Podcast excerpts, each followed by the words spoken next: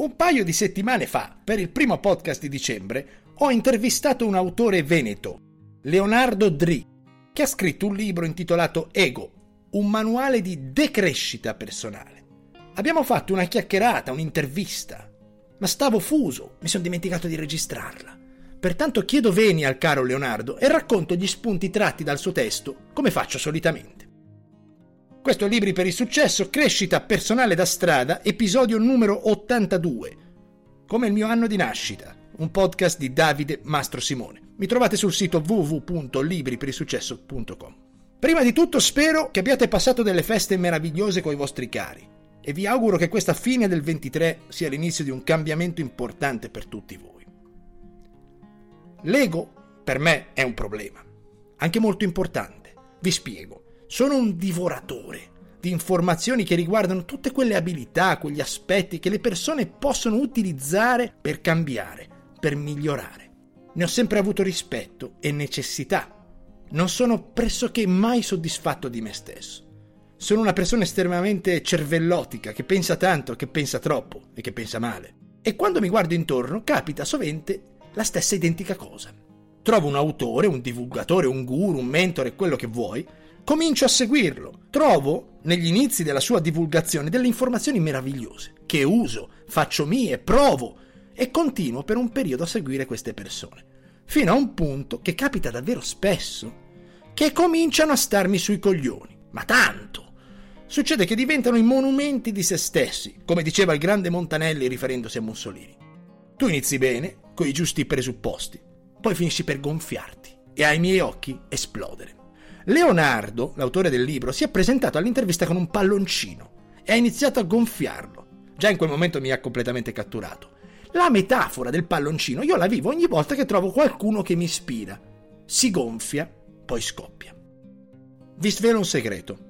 Prima di registrare un podcast torno mentalmente all'ovile, al passato. Ripercorro certi momenti della mia vita, quelli dove ho fallito, dove ho sbagliato, dove ho perso, dove ho preso testate, quindi la maggior parte, e mi ricordano chi sono, ovvero il frutto di tante esperienze, di tanti errori, il frutto dei fallimenti. Questo mi permette di rimanere me stesso e non dimenticarmi che questo podcast è per aiutare realmente le persone e per aiutare me stesso. E c'è da stare coi piedi per terra, perché mi sono promesso di non finire come quel palloncino. Poi magari chissà. Tuttavia mi rendo conto e ancora di più parlando con Leonardo, che l'ego, se calibrato in maniera consapevole, può aiutarci. Personalmente potrebbe spingere il mio progetto, ma lo temo tanto. Non uso social media, dovrei farlo, dovrei farlo di più, non faccio video, dovrei farli e tanto altro. E in questo podcast oggi esaminiamo che cos'è l'ego, come possiamo percepirne la presenza in noi negli altri, capirne i limiti e usarne un po' a nostro favore. L'ego è il sé, vuol dire io. Ma come dice Leonardo, ego vuol dire tante cose. Se leggi un trattato psicologico, dice una cosa, se ne leggi uno filosofico, ne dice un'altra. Alcune correnti di pensieri dicono che è un nemico. L'ego è ciò che ti rappresenta. È collegato visceralmente con l'autostima. La competenza di stimare noi stessi. Avevamo fatto un podcast chiamato L'ego è il nemico qualche tempo fa trovo di estrema importanza trattare un argomento da diversi angoli per creare opinioni anche contrastanti di qualcosa e poi tirare le somme, ognuno tira le sue. Non è qualcosa di totalmente negativo, come dice Leonardo. Possiamo pensare all'ego anche come un motore che ci permette di avere la capacità di mostrarci, di avere iniziativa, di esporci.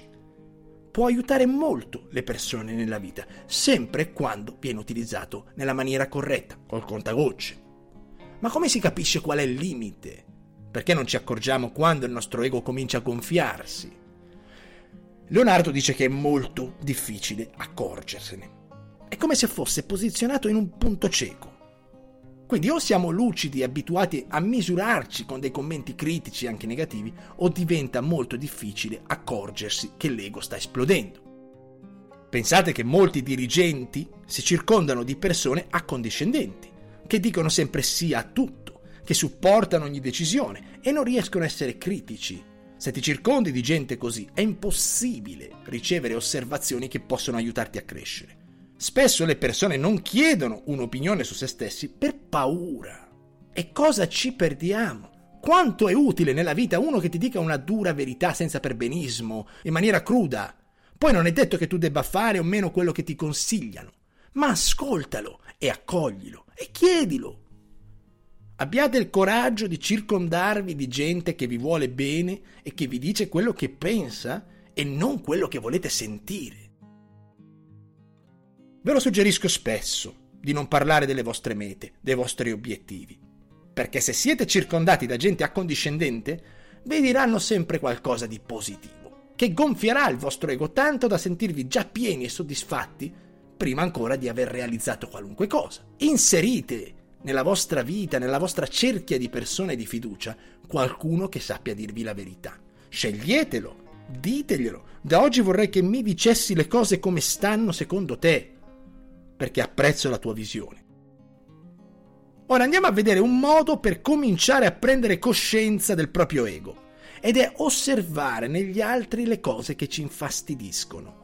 L'autore Leonardo Dri spiega che esiste un bias cognitivo che ci porta ad essere infastiditi dai difetti altrui che intimamente riconosciamo in noi stessi. Se uno ha l'abitudine di parlare sopra le altre persone ci infastidisce, quindi capiamo che questa azione non va fatta ma intimamente ci scatta questo fastidio perché anche noi vorremmo parlare sempre, tutti vogliono parlare. Prendere consapevolezza e abituarsi a stare zitti, ad ascoltare, ad osservare. Quello che ci dà fastidio negli altri ci dà informazioni molto intime su noi stessi. Il libro ha degli esercizi alla fine di ogni capitolo, ma ce n'è uno, secondo la mia personale opinione, che dovremmo fare tutti. Prendere un foglio, una penna, Scrivere è importante, torniamo a farlo, usiamo la penna, è terapeutica. Descrivete una storia, un aneddoto che riguarda un vostro fallimento, un vostro insuccesso. E quando ne avete occasione, raccontatelo a una persona, a un gruppo di persone. Io questa cosa l'ho fatta spesso, perché ovviamente ho più fallimenti che successi da raccontare. Vi assicuro che le persone cambiano l'opinione su voi stessi, quando avete il coraggio, la vulnerabilità di raccontare un insuccesso, piuttosto che vanagloriarsi per un successo. Provate. C'è un'altra questione molto importante nella chiacchierata che abbiamo fatto con Leonardo. Fa luce su un argomento molto abusato, quello della sindrome dell'impostore. Ci sono momenti dove le cose iniziano ad andare bene, succedono avvenimenti positivi, abbiamo un riscontro, e inizia una specie di dinamica masochista di autosabotaggio. Pensiamo di non meritarcelo. Quello che inizia a succederci è che abbiamo dei dubbi, dei sani dubbi su quello che stiamo facendo, sui risultati che abbiamo raggiunto, ma è una cosa normalissima, non è una sindrome. Se sentite di non meritare qualcosa o comincia a traballare la vostra parte emotiva appena toccate con mano qualche traguardo, state tranquilli, è normale. Avere dubbi è normale e anche sano. Andate avanti. Per me l'ego è come un'entità che stacca assegni. In molte persone questi assegni sono scoperti, non hanno quei soldi in banca e prima o poi viene fuori.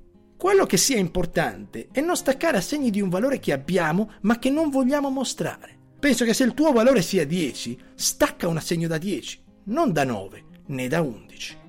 Per concludere, riassumiamo in maniera pratica i tre esercizi da fare subito in merito al vostro ego, perché il libro di Leonardo più che un libro da leggere è un libro da fare.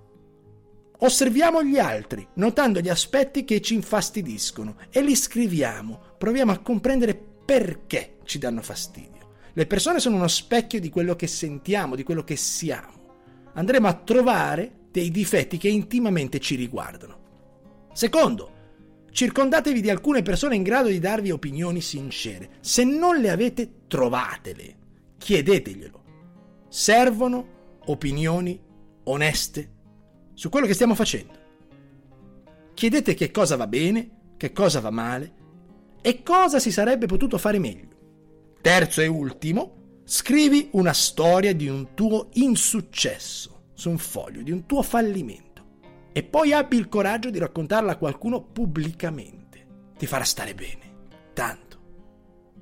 Vi ringrazio ancora e vi auguro delle splendide feste.